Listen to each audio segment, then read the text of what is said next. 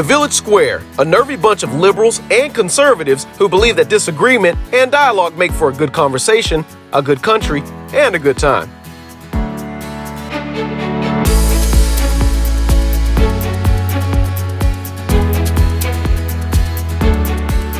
At the Village Square, we believe big things can happen when ideas collide inside the bonds of mutual respect.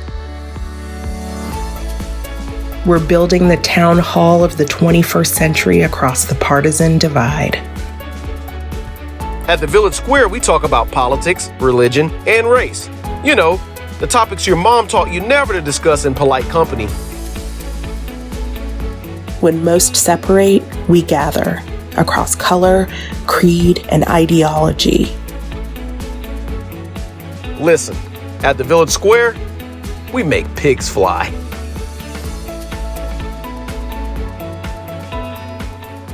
Welcome to the Village Squarecast. This is your host, Vanessa Rouse. Thank you for joining us for Love and Hate at Home.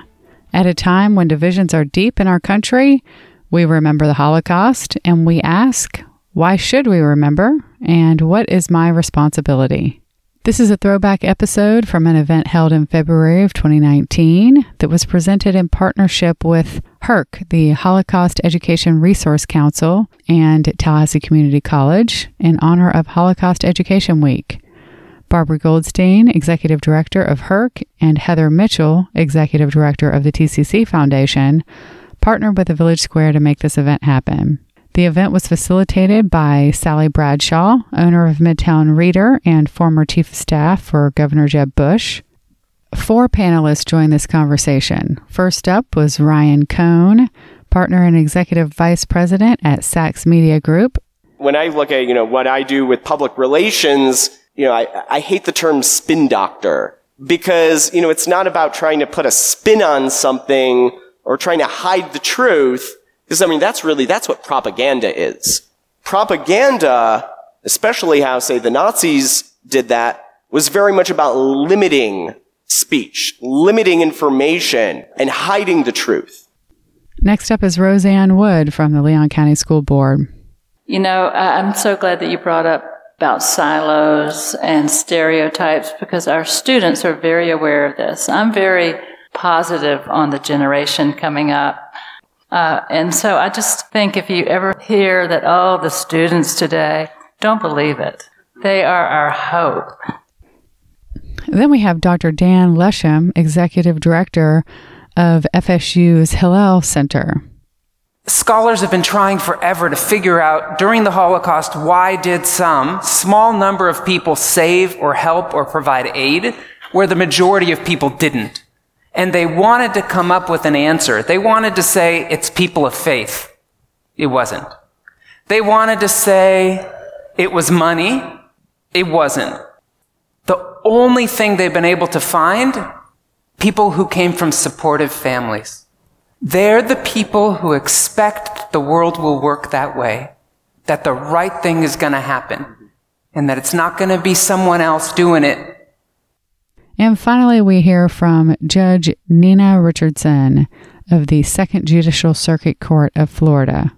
So when we moved here, my mom was shocked. We moved here in 1960s, and she thought everybody was just going to love Ethiopian people because Ethiopian people are some of the most kind, loving people in the world. But when she came, it was the 60s and it was the segregated time of our life, and, and they were looking at her like, you're, you're dirt. You know, you're dirt. You need to leave. You, we don't like you here. So she left. She said, I can't take it. It's just too much for me. It's killing me. I can't live in this country because I don't understand why they hate me so much and they don't know me. So she left.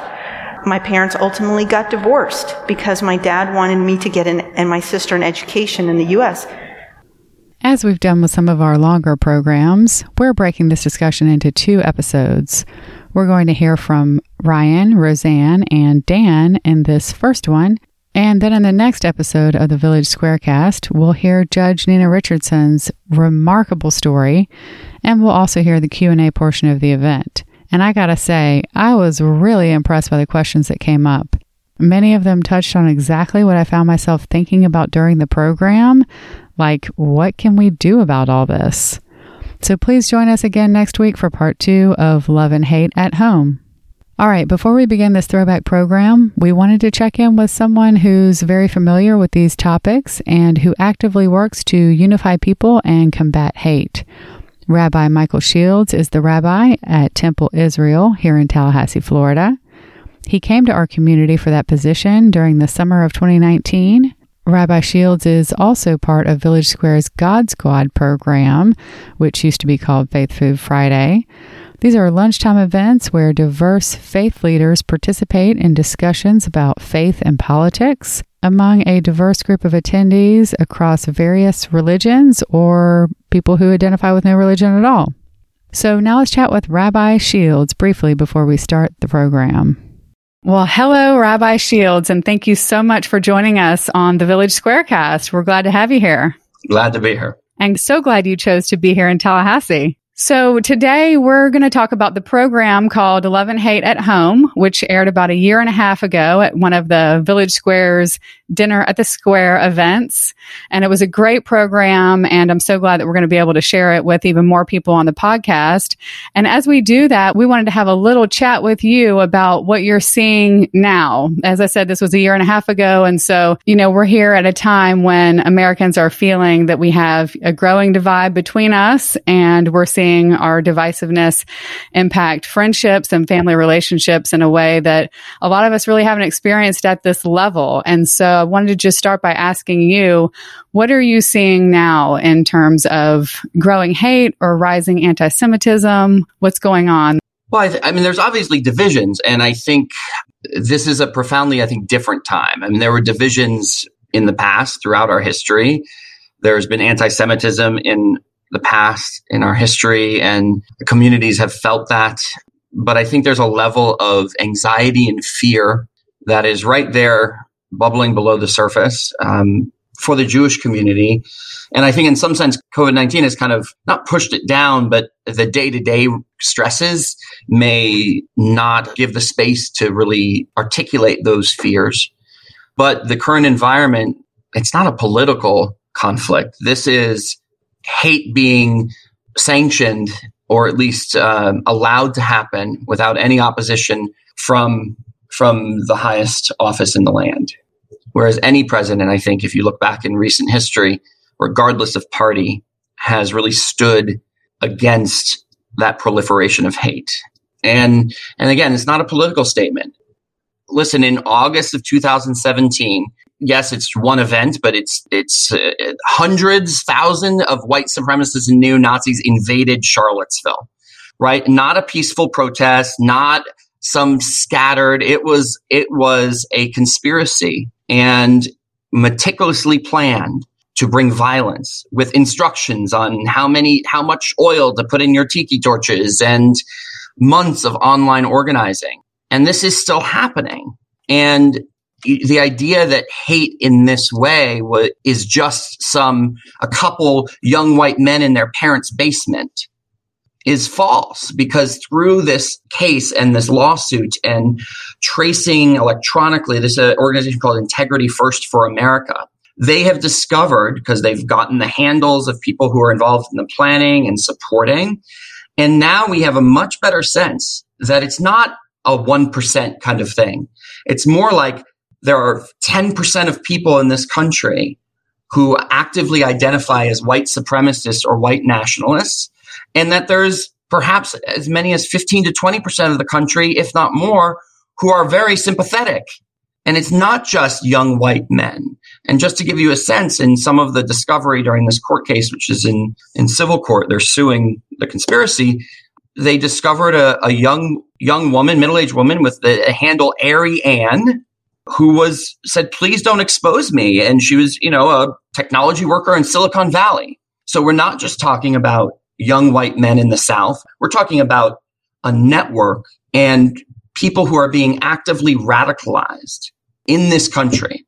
And it seems that uh, there could be more done by our federal government in confronting this and taking it seriously so that's kind of my general feeling and, and the idea of responsibility and remembering and kindness as we talk about the past. I think there's a place for that, but there's also a time to being nice and kind doesn't mean that you have to kind of make everything okay. Um, doesn't mean that you can't confront. And I think that's been part of um, the conversation. I think when there's there are many sides, but the two sides, the side that is feeling that is oppressed in any conversation is asked to be nice and kind. And so whenever they speak about that injustice in a way that reveals their anger and deep hurt and the impact it's had on their lives, they're called unkind and sometimes labeled as, you know, rabble rousers or rioters or fill in the blank. And, and that's hard. And that's not always how meaningful conversation and interaction has to go. Absolutely. So complicated. So, as we look to the future and where we go from here, what's on your mind? I'm hoping that the coming year will be one of renewal and a sense of um, partnership and just fellowship for all.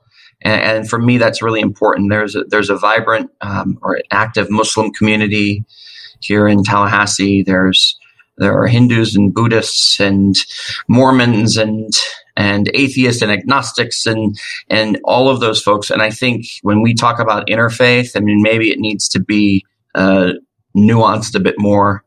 And I, I think that's for me a very important piece because there's a whole bunch of folks who don't identify as religious, probably 60, 70% who don't, have, don't identify strongly in a religious way. And they are largely then left out of the conversation. And so then the people who are dictating maybe the sides are people of who, who claim a, a, strong affiliation with faith and often are a minority faith, even with, amongst their bigger block. So I think we have to form wider coalitions that recognize the value of everybody, the values of everybody.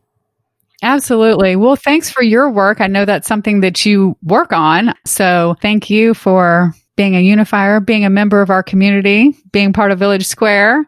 Thanks for all that you do. You're welcome. All right, we're going to share a little more of our chat with Rabbi Shields in the next episode during part two of Love and Hate at Home. And we'll learn more about God Squad because that ties in with one of the audience suggestions at the end of the program. Okay, moving on. Just a quick note about an interactive part of this program. The audience members had the opportunity to think about action steps that they could take in their own lives to help promote love and combat hate. They filled out little commitment cards, and then the village square reminded them several weeks later of the commitments they made. Well, we didn't want you guys to miss out, so we're giving you the same opportunity. To participate, visit ttvs.org slash love to complete a quick form, and then we'll follow up with you later to check in. Again, you can participate by going to ttvs.org slash love. I think this is such a fantastic exercise because so often we have great ideas about things that we want to do and things that we know would be wise, but then life gets busy and some things just don't get done. And that's why accountability partners are so helpful. So let us be your accountability partner on this. And by the way, if you get stuck, check out the very end of part two coming out next week because Heather Mitchell gives us her list and it's a good one. Heather, hope you don't mind. Imitation is the best form of flattery, right? Without further ado, I'm going to turn you over now to Heather Mitchell to introduce the program. And by the way, our audio begins shortly after Heather was welcomed to the stage, so we're jumping in right there. And this is my fabulous partner in crime, Barbara Goldstein. Look,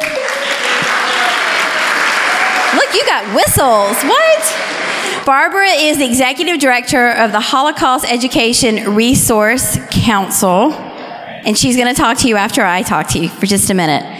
So, Barbara and I had this grand plan. She came to visit me last spring, and forgive me if you've heard this before because I see a few familiar faces in the audience.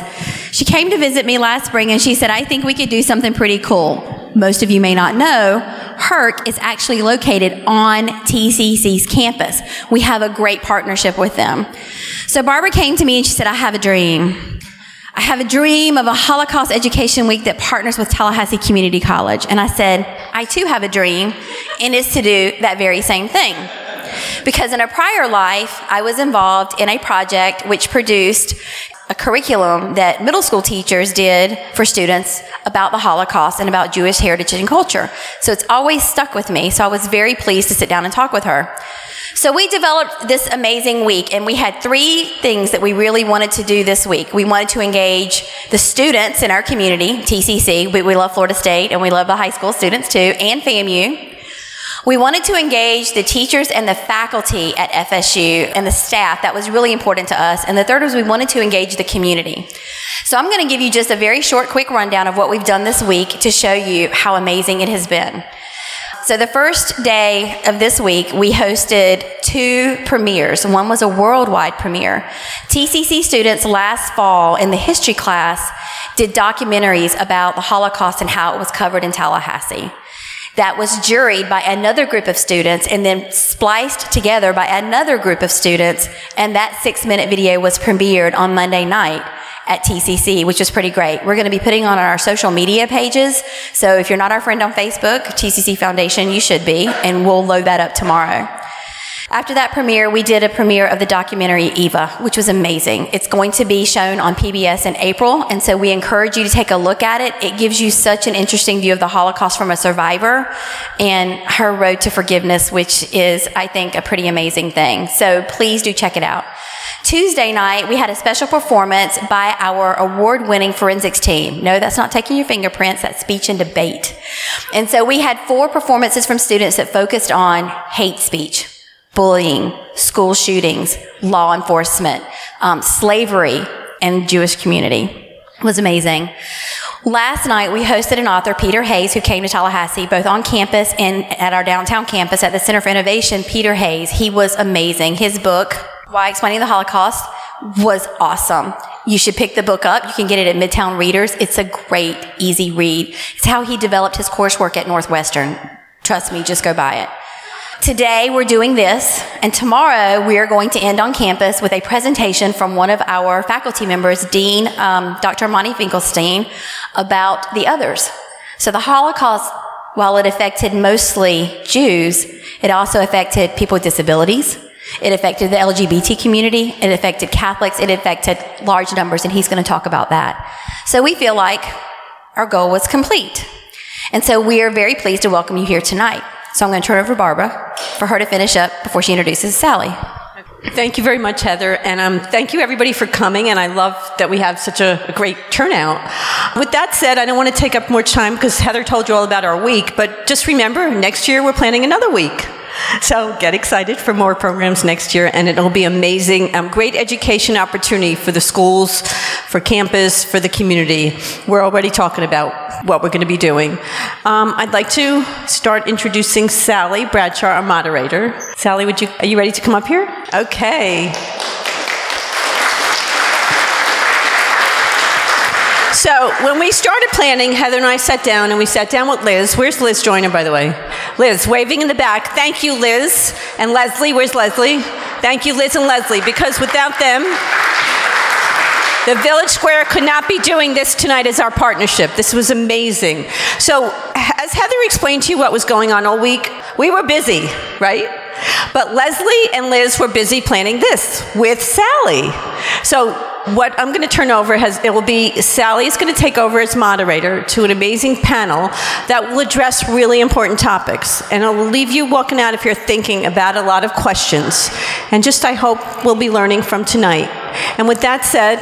Sally is the owner of Midtown Reader, this amazing bookstore. Can I have a show of hands? How many of you have been in Midtown Reader? Yay. Okay. Did you see that? So if you did not raise your hand, you know where you're going to be going, right? Midtown Reader. It's located on Thomasville Road. It's the best bookstore in town. With that said, Sally is going to take it over and with an amazing panel. Thank you. Welcome to the Village Square. It feels like I'm in a giant living room every time I'm here, which is a lot of fun, and that's the goal for tonight. I feel really privileged to be with each of you to talk about such a challenging but important subject. I've done many um, things with Liz Joyner in the Village Square. I've come to many of these dinners, but perhaps nothing quite as important and as sobering as the discussion that we're getting ready to have tonight. And of course, Liz Joyner and Barbara Goldstein are two women to whom I can unfortunately never say no. So I'm going to try to moderate this panel tonight and keep the discussion going. I feel very fortunate to be included. So thanks to the Village Square, to Barbara and Herc, and Heather Mitchell and Jim Murdaugh for being partners in this important week. Tonight we are discussing love and hate at home, as you know, and we're asking not only why should we remember the Holocaust, but also what is my responsibility since I know about it? What is my responsibility right now, tomorrow morning, over the weekend, next week, in my home, in our community, in our places of worship or our workplace, and in our children's schools? I think it's important not only to say no, that was wrong, it's perhaps even more important to help people understand what is right. And so the challenge tonight is what can we do in response to what we know? Positive role modeling of behavior. This requires a lot of work. You should have a little card on your seat or near your seat on the table if somebody will hold that up. If you're familiar with the Village Square, that's going to be your homework assignment. So you should not be sitting quietly and listening. You should take the card, you should get a pen or a pencil, take notes from the discussion, and then the Village Square is going to mail you that card in a week or 10 days to remind you what you committed to tonight. We need to find ways to lead and role model in positive ways to understand why things happen, how to keep those things from happening again, and doing it not in a negative way. One bad action doesn't deserve another bad action. We see a lot of that from both sides, I think, of the political aisle, the religious aisle. That's not what we're talking about tonight.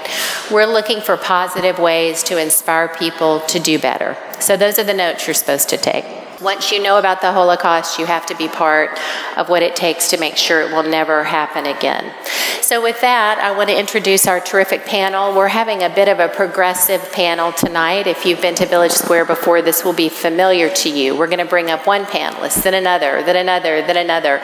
Then we're all going to come back to tables and we're going to have fishbowl questions. So, you have a big fishbowl in the middle of your table with some surprise questions so you can have conversations at your table about what we've discussed.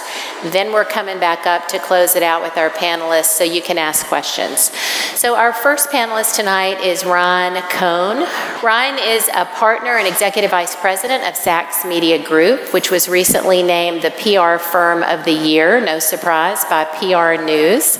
Ryan's focus is providing strategic direction for clients and driving growth across digital media and advocacy initiatives. And Ryan has also taught social media management at FSU. I told him earlier that would have been that would have helped me several campaigns ago. Too late for that now. Previously ran a social media marketing agency, so please welcome Ryan Cohn.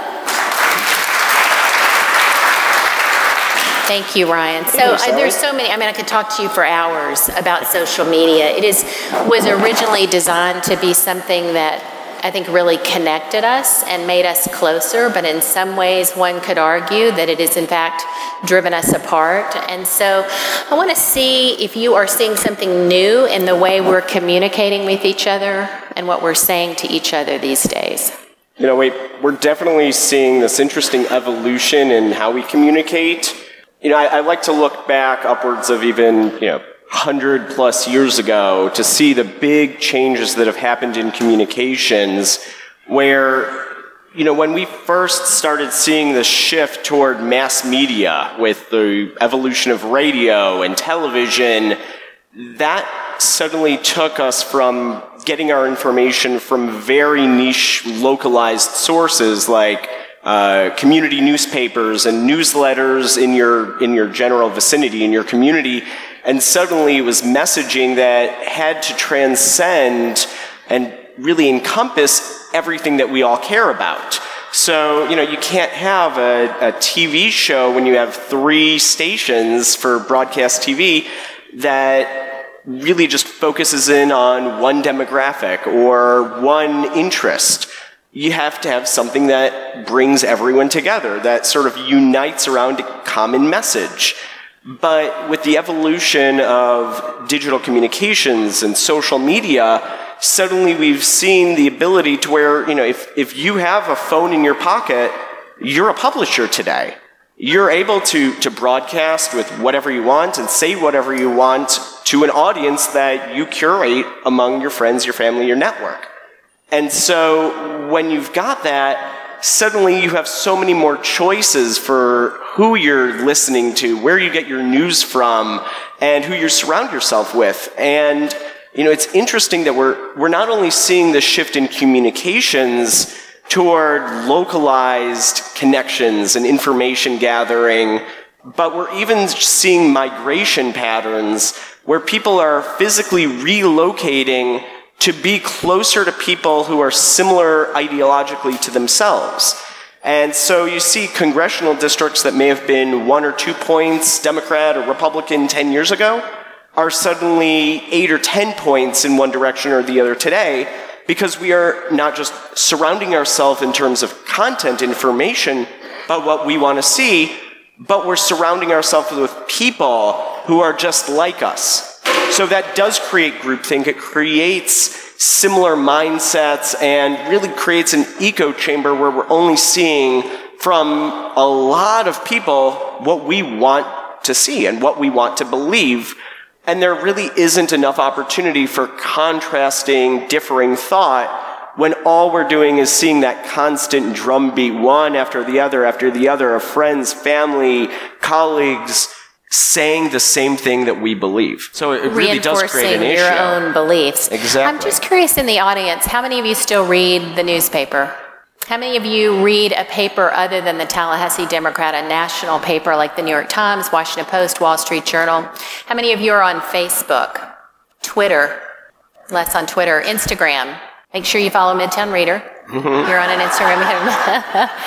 it's it's interesting to me because this audience is a very well-educated audience, Ryan. They're very engaged. They're very involved. It is an audience that is regularly trying to problem solve and bridge the divide and bridge the gap.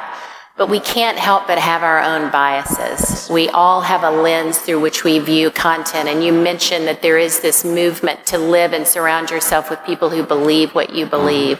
What are you seeing on Facebook in terms of how this plays out? And what do we do when we see something objectionable on a social media platform? What, what would you advise us to do? So, you know, the, the interesting challenge with Facebook is that with how Facebook works, you know, they've got a, a newsfeed algorithm that feeds us information that they believe that we care about, that we want to consume, that we want to view, we want to read and watch.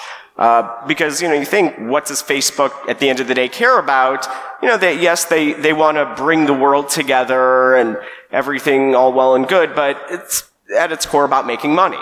And they know that the longer that they can get you to stay engaged with Facebook and the more often you can be checking it, that's more opportunities for them to show you ads.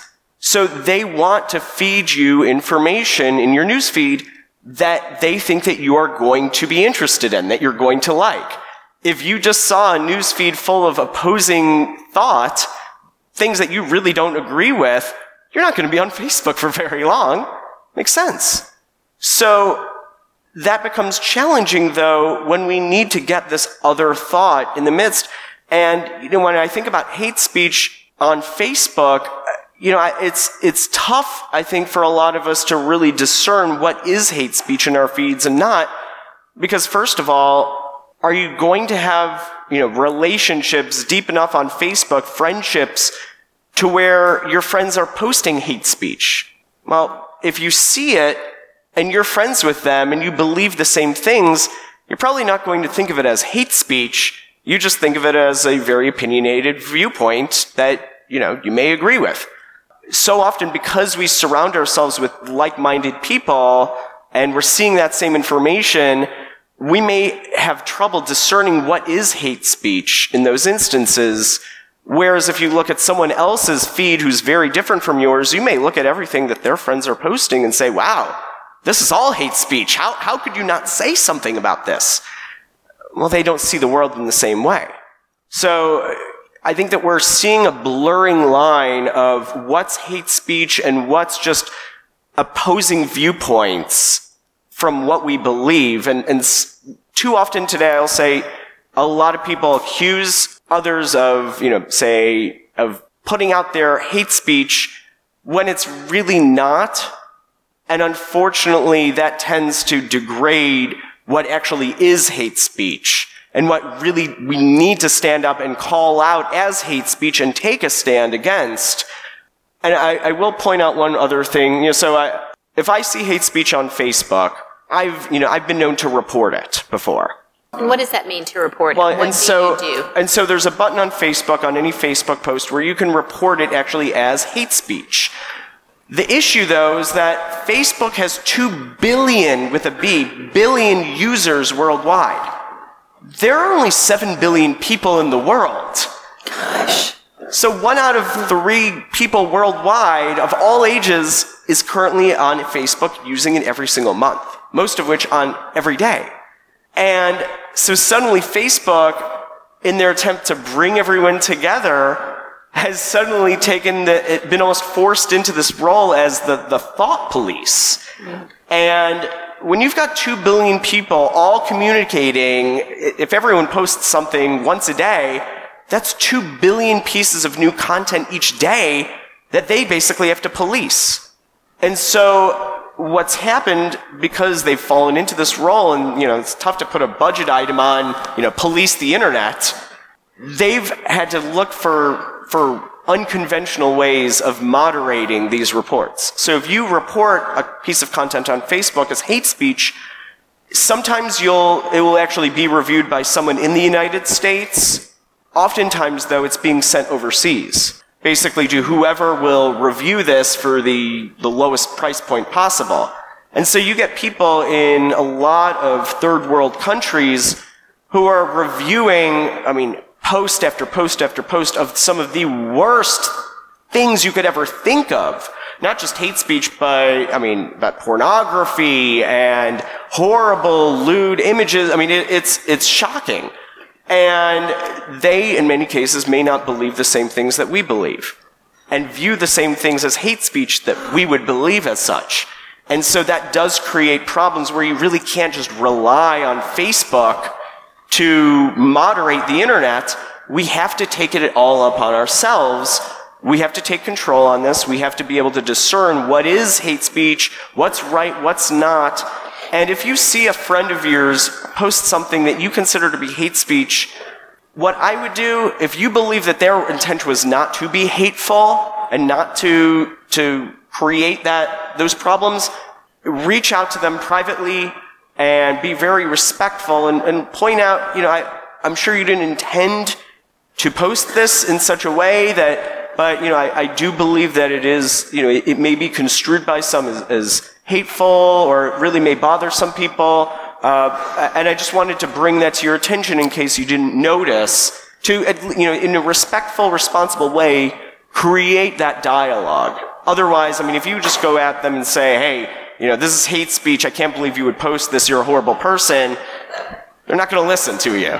You don't think that's going to be very effective? No, no. Yeah. So we, we really have to engage with others and, and converse on, on that deeper level. So I can't go on to our next panelist without asking you this question because I'm considering you sort of the freedom of speech guy. You're the guy who is working in a PR firm and you may be advocating something that not everyone would agree with, and that's your job. Um, not something as severe as hate speech or Holocaust denial, but you may have a position on medical marijuana that someone else may disagree with.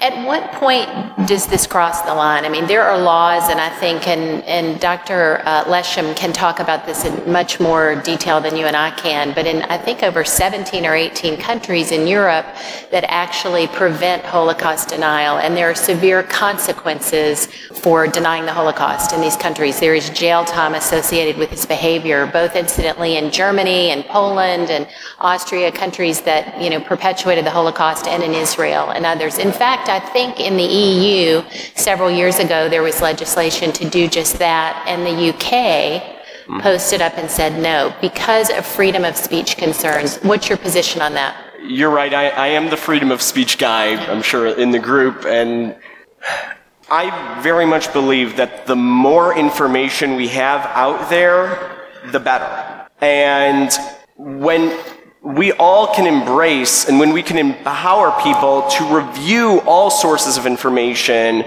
to take in everything, and then to make their own opinion, to make an educated viewpoint on the information that they're given, we're going to have the best overall society possible. You know, I, I want to believe that we all can do better and that we all can, we have the ability to, to read, to watch, to learn everything that's, that we possibly can. I mean, especially this group here, we're the folks around who are going to take in all viewpoints, hopefully, who are going to search out new information to try to understand the entire picture, to get the full context. And that's really, I mean, when, when I look at, you know, what I do with public relations, you know, we're, we're not, you know, I, I hate the term spin doctor because, you know, it's not about trying to put a spin on something or trying to hide the truth. Because, I mean, that's really, that's what propaganda is. Propaganda, especially how, say, the Nazis did that, was very much about limiting speech, limiting information, and hiding the truth. I believe in making sure that everyone has lots of opportunities to learn, that messages are put out there that are very important, that may be contrary to, to the general thought, to what we may think of as, you know, the assumed reality, and to make people go, huh, you know, I never thought about that before, but that's really interesting. You get people thinking, and they may end up hopefully at the conclusion we want them to be at at the end of the day. But the more information that we can give them, when we educate, we empower. And you look at what countries out there are, are having the, you know, the opposite today, like Venezuela, where when rebellion breaks out, they shut down the internet. They hide social networks. They make it so people can't spread information. Thankfully, though, there are a lot of technology options today that they can't hide, that empower people and give them the ability to share this really extremely important information with the world, to let them know what's going on out there. And when we have those tools at our disposal, that's when we can, you know, we, we really can take this up a notch and educate the world to be a better tomorrow. That's, that's actually a great segue to our next two panelists who are both educators. So I want to bring up Rosanne Wood and Dan Leshem. Are you, you guys ready? Rosanne Wood, I think we all know, currently serves as chairman or chairwoman of the Leon County School Board, which she was elected to serve in 2016 representing District 2. She has spent a life in education, serving as the founding teacher and then principal of SAIL High School for 36 years. And she also serves as a past president of COCA, the Council on Cultural Arts in Tallahassee. And Dr. Dan Leshem currently runs FSU's Hillel Center on campus. He has a PhD in Jewish Studies from Emory University. He is the former executive director of the Kupferberg Holocaust Center at Queensborough Community College in Queens, New York, and a former associate director of research for the Shoah Foundation, and adjunct assistant professor of comparative literature at USC Los Angeles. So let's welcome Dan and Rosanne to our panel. So, we're going to show you a video to the point of education being empowering um, that Rosanne is going to introduce for us. It's a short clip about a school swap. Can you tell us more about that, Rosanne? I can. You know, I'm so glad that you brought up about silos and stereotypes because our students are very aware of this. I'm very positive on the generation coming up. I think I see a few of you back in the back, so I'm glad you're here. And the students all at all the schools they have a president of their student body and so they have a group called the SDAC and they came to the school board and said we want to try this thing because there are stereotypes of every school. And we want to see what we can do to break down. So the president of the SDAC this year happens to be from SAIL, but it has nothing to do with why I'm showing you this. I'm just proud of her, and I'm proud of all these students. And uh, the district did a little video on the reality because they thought this up. It's all student driven, and this is a little video about them swapping schools. So let's just see what they have to say.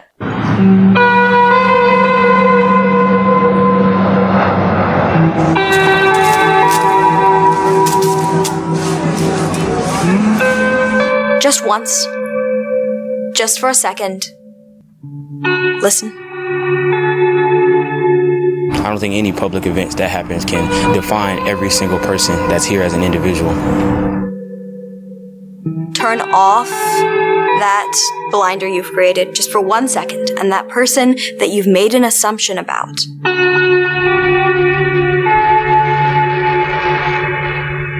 Idea of allowing students at the high school level to experience other campuses. There are so many stereotypes and myths about certain schools. And in sitting down and having that discussion, we came to the idea that, well, what if there was a way for us to spend time there?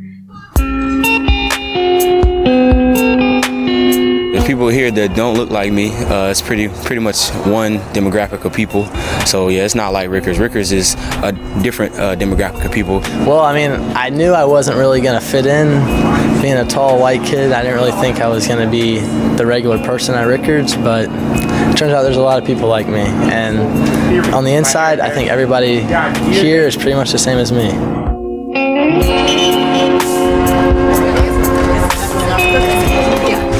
Experience at SAIL has been really great. They are different, but they're very welcoming and they embrace themselves, which a lot of people don't do at other schools.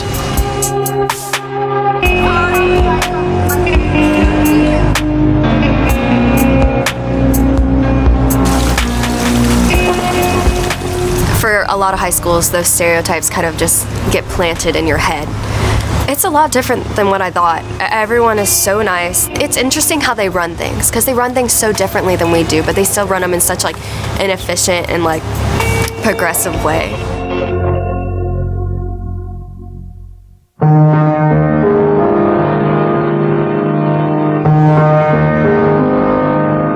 You to know that everybody isn't the same. Everybody has different mentalities, everybody has different purposes in life. So, experience the situation first and then make your judgment.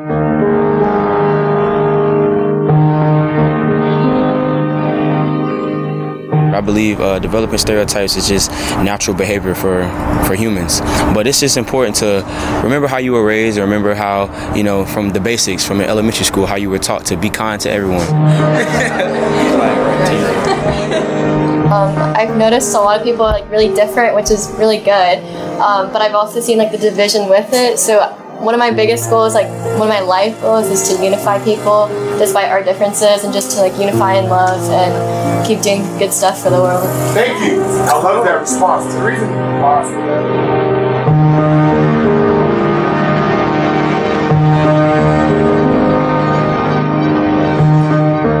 If even this small group is able to come to a realization to better understand how to see beyond a stereotype.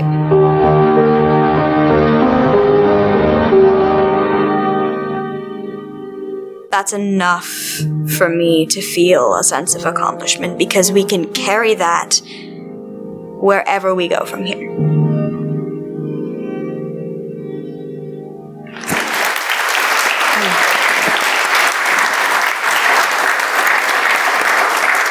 That's that is incredibly moving, Rosanne. Not many dry eyes after watching that. Hopeful and optimistic and positive. You have some other examples of things that are happening in Leon County schools in terms of education. I do. Uh, can you talk about that? Yes, um, I, I really learned more about this today. This is something that ha- happened at Leon High School this week. There's an International Hijab Day. I don't know if you know about that. I hadn't heard of it.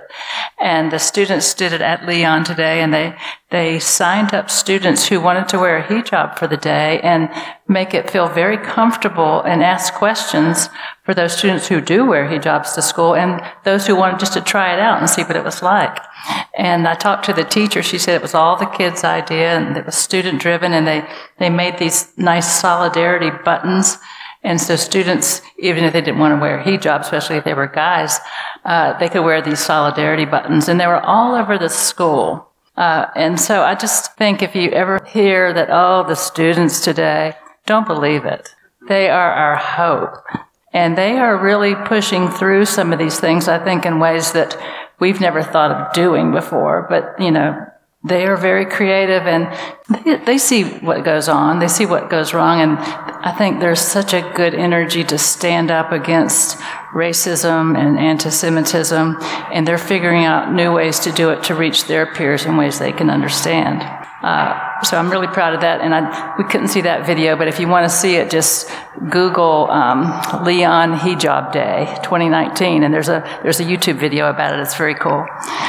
The other thing we're doing in, that I'm real proud of this year is we've adopted a social emotional learning curriculum for all pre-K to fifth grade. Uh, a person named Denny Sanford uh, came up with a program called Sanford Harmony, and he gives this curriculum to school districts. 22 school districts in Florida are using it. And they brought literally for free just truckloads of curriculum, and they trained every teacher in all the elementary schools. And what they're doing with it is teachers are beginning their school day with five or ten minutes of communication activities with circles and teaching children from pre K on how to get along, how to communicate, how to work together. And that's, of course, the basis of understanding and putting themselves in other shoes. And so I feel like even though sometimes they may not get that training at home, it is just as important as teaching them how to read and write. And I'm really proud of the school system for embracing this, and I think we're going to see the payoff all the way down the road. We're still trying to figure out something that the high school kids can, you know, do and that the teachers will do because they don't want to give up one minute of class. But the elementary teachers are a little more open that way, so um, I'm very excited about it. Encouraging to see that, to see that film, um, but I hate to bring us back to the reality that is the fact that some young people obviously are not behaving Right. in the way that we would hope. And I wanted to ask Dan about this because we were talking earlier. He said young people are doing both, both positive and negative behavior. Dan has an extensive background in this. In the process of obtaining his PhD, he interviewed Holocaust survivors. He reviewed thousands of hours of conversations with Holocaust survivors.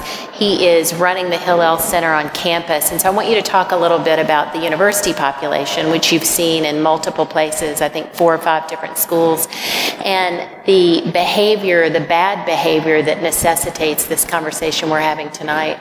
Sure. Um, thank you. Uh, and thank you to Heather Mitchell and TCC. Thank you to Barbara and Herc. And thank you to St. John's and Village Square. It's an honor to be, have this privilege to speak with you. I would say that obviously students are diverse and the campuses I've been on are diverse. Um, in the last 10 years, I've worked at Emory University in Atlanta, um, at USC in Southern California. I've worked at CUNY, which in the CUNY system, which is City University of New York, that's the first public school, and now at FSU. And I guess the thing that I would say is that the students who do the best with diversity and accepting others are the students who are in the most diverse contexts, which is kind of surprising. So before I came here, I was working at Queensborough Community College, which is the most diverse community college in the country. Like Queens is the most diverse county. Our college had stu- students, more than half of the students spoke a language other than English at home. And of those, there were 84 different languages.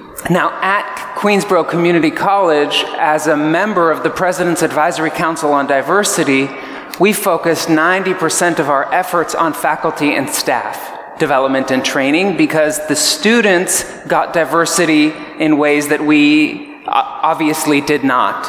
Um, I'm from, you know, coming from Los Angeles, coming from USC, a private school, especially in the undergraduate population, is vast majority white, and uh, really the diversity comes in through the graduate programs and a lot of international students. Um, I just couldn't believe how student how student groups walking around campus were all mixed groups, visibly. I mean, in all kinds of ways, tall and short, black and white, every ethnic group, and they weren't noticing in the ways that I was noticing. I noticed. And the reports from the students about the faculty was that they were having great difficulty with this as well. So in some ways, I would say students who are in diverse contexts get diversity in intuitive ways. And the students that don't have that background struggle to find a way to express it healthily and understand it helpfully because we don't do a great job um, modeling it either in family units or in cultural units or in schools. in my experience, most public school systems that I've been around, with the exception of Queens, have been quite segregated.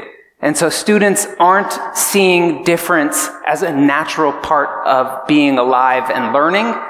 Difference is taught as a school subject. And as you know, anytime you try to teach something, it only partially goes in, so it needs to be taught, taught over and over and over. I want to quickly, before we bring Judge Nina up, ask you both sort of a lightning round question, and I, am going to prompt Rosanne on her answer a little because she told me an amazing story about Barbara Goldstein recently and something that happened in the school system here. But can you give us some specific examples of things that are working with young people? You mentioned, Dan, being in diverse environments. I want to get back to that in a minute. But Rosanne, share the story of what Barbara did in response to some anti Semitic behavior in the public school system here. Recently, Barbara and I had a chat because she was wondering how to approach a situation that happened at one of our middle schools. Was an anti-Semitic act, and the students were suspended. And she called me and said, you know, I'm, I'm glad they were punished. They need to be punished, but I'm not sure how much they're learning from that, just being suspended. And so she said, what do you think about the idea of them shadowing me for a day and I can give them some education. And I was like, yes, that is great. And so she talked to the principal. The principal and the parents were very open to it. And uh, it's, it's just a great model for how to work with kids who are getting in trouble or who are you know, not educated or they've been taught the wrong lesson. They've been educated in the wrong way. So uh, I just appreciate, Barbara, that you took your time for these handful of students. And that's how we that's really how we make a difference is one student at a time. And so, you know, if other people would be willing to do that, uh, I think we could cut down our suspension rate, which would be great because people don't learn things while they're suspended and wandering around in the neighborhood. So I just think that's a really good way to start thinking about alternatives to punishment that educate at the same time. Love and not hate. Um, what's Right. your thought on that, Dan? Can you think of some specific examples where you saw bad behavior corrected through role modeling and what is it that Holocaust survivors you mentioned to me had? Yeah. Well, it's difficult to go to Holocaust as examples in Right. comparison to things that are happening Right, in ordinary right. life. But I will say that there are people and the, the Holocaust survivors. One of the things you learn very quickly from listening to Holocaust survivor narratives is that every survivor s- says at some point, I'm alive because so and so did X, Y, or Z. Uh-huh. And usually, amazingly, what shocked me the most is it wasn't, in most cases, a rich German industrialist saved thousands of us in his factory. That's not the story. It's, there was this one guy who was actually Polish in this factory, so also not the, the highest stature, also working for very limited wages, but not actually a slave in the factory. And like one survivor said, and then one day as we were cleaning out, I noticed that he smiled at me. And that gave me the strength. I'm alive today because someone one day smiled at me. And it sounds, it's so superficial. We're, we're all geared and primed for stories of heroes. And the hero story is almost always false and almost always the ultra rare exception. It's the crust of bread that somebody gave them that they remember that uh, when they were at their weakest point. Many people gave more, but more people gave nothing. And there were people who didn't help. And then one day it was easy enough with low enough risk that they did. And there was almost no one who was always helpful, who helped every person that they came across. They would always help this one and not that one. Um, or even they would help someone and in some other ways not help them ultimately. So it's not good person, bad person, hero, villain. It's that humans are constantly making a series of choices along a continuum. And any one of us and any one of students, our students, anyone around us is not a great person that will always make that choice. They are at every moment somewhere along that continuum and they can move themselves and we can try to educate them. And through education, sometimes you actually produce change in another human being. It's, and it's a miracle. And I don't think we think about that often enough. Little strokes fell great oaks. Little things matter when you don't even realize that they matter. And to that point, we're going to bring up Judge Nina Ashenafi Richardson now. I think everyone knows Judge Nina. She is.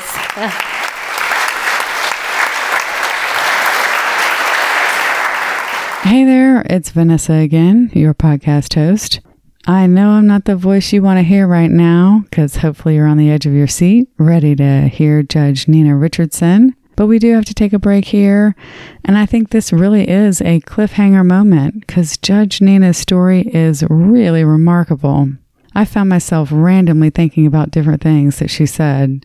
You know, the concept of perspective really fascinates me and how we generally bring our own lived experience to the table and we have to work really hard to understand experiences of others. Well, Judge Nina's lived experience, like her diverse and unique family relationships, have allowed her to experience this world and the impacts of hate in a way that many of us have not had exposure to, myself certainly included. So, for me, I think the best way that I can try to grow my own perspective is to try to understand the lived experiences of others. And so, this is partly a thank you to Judge Nina and actually all of the panelists for sharing their stories with us. And it's partly an encouragement to join us for part two so that you can hear this story yourself. It really is impactful. Thanks to all of our panelists for helping to grow our understanding and to help us think of ways that we can help combat hate and grow love.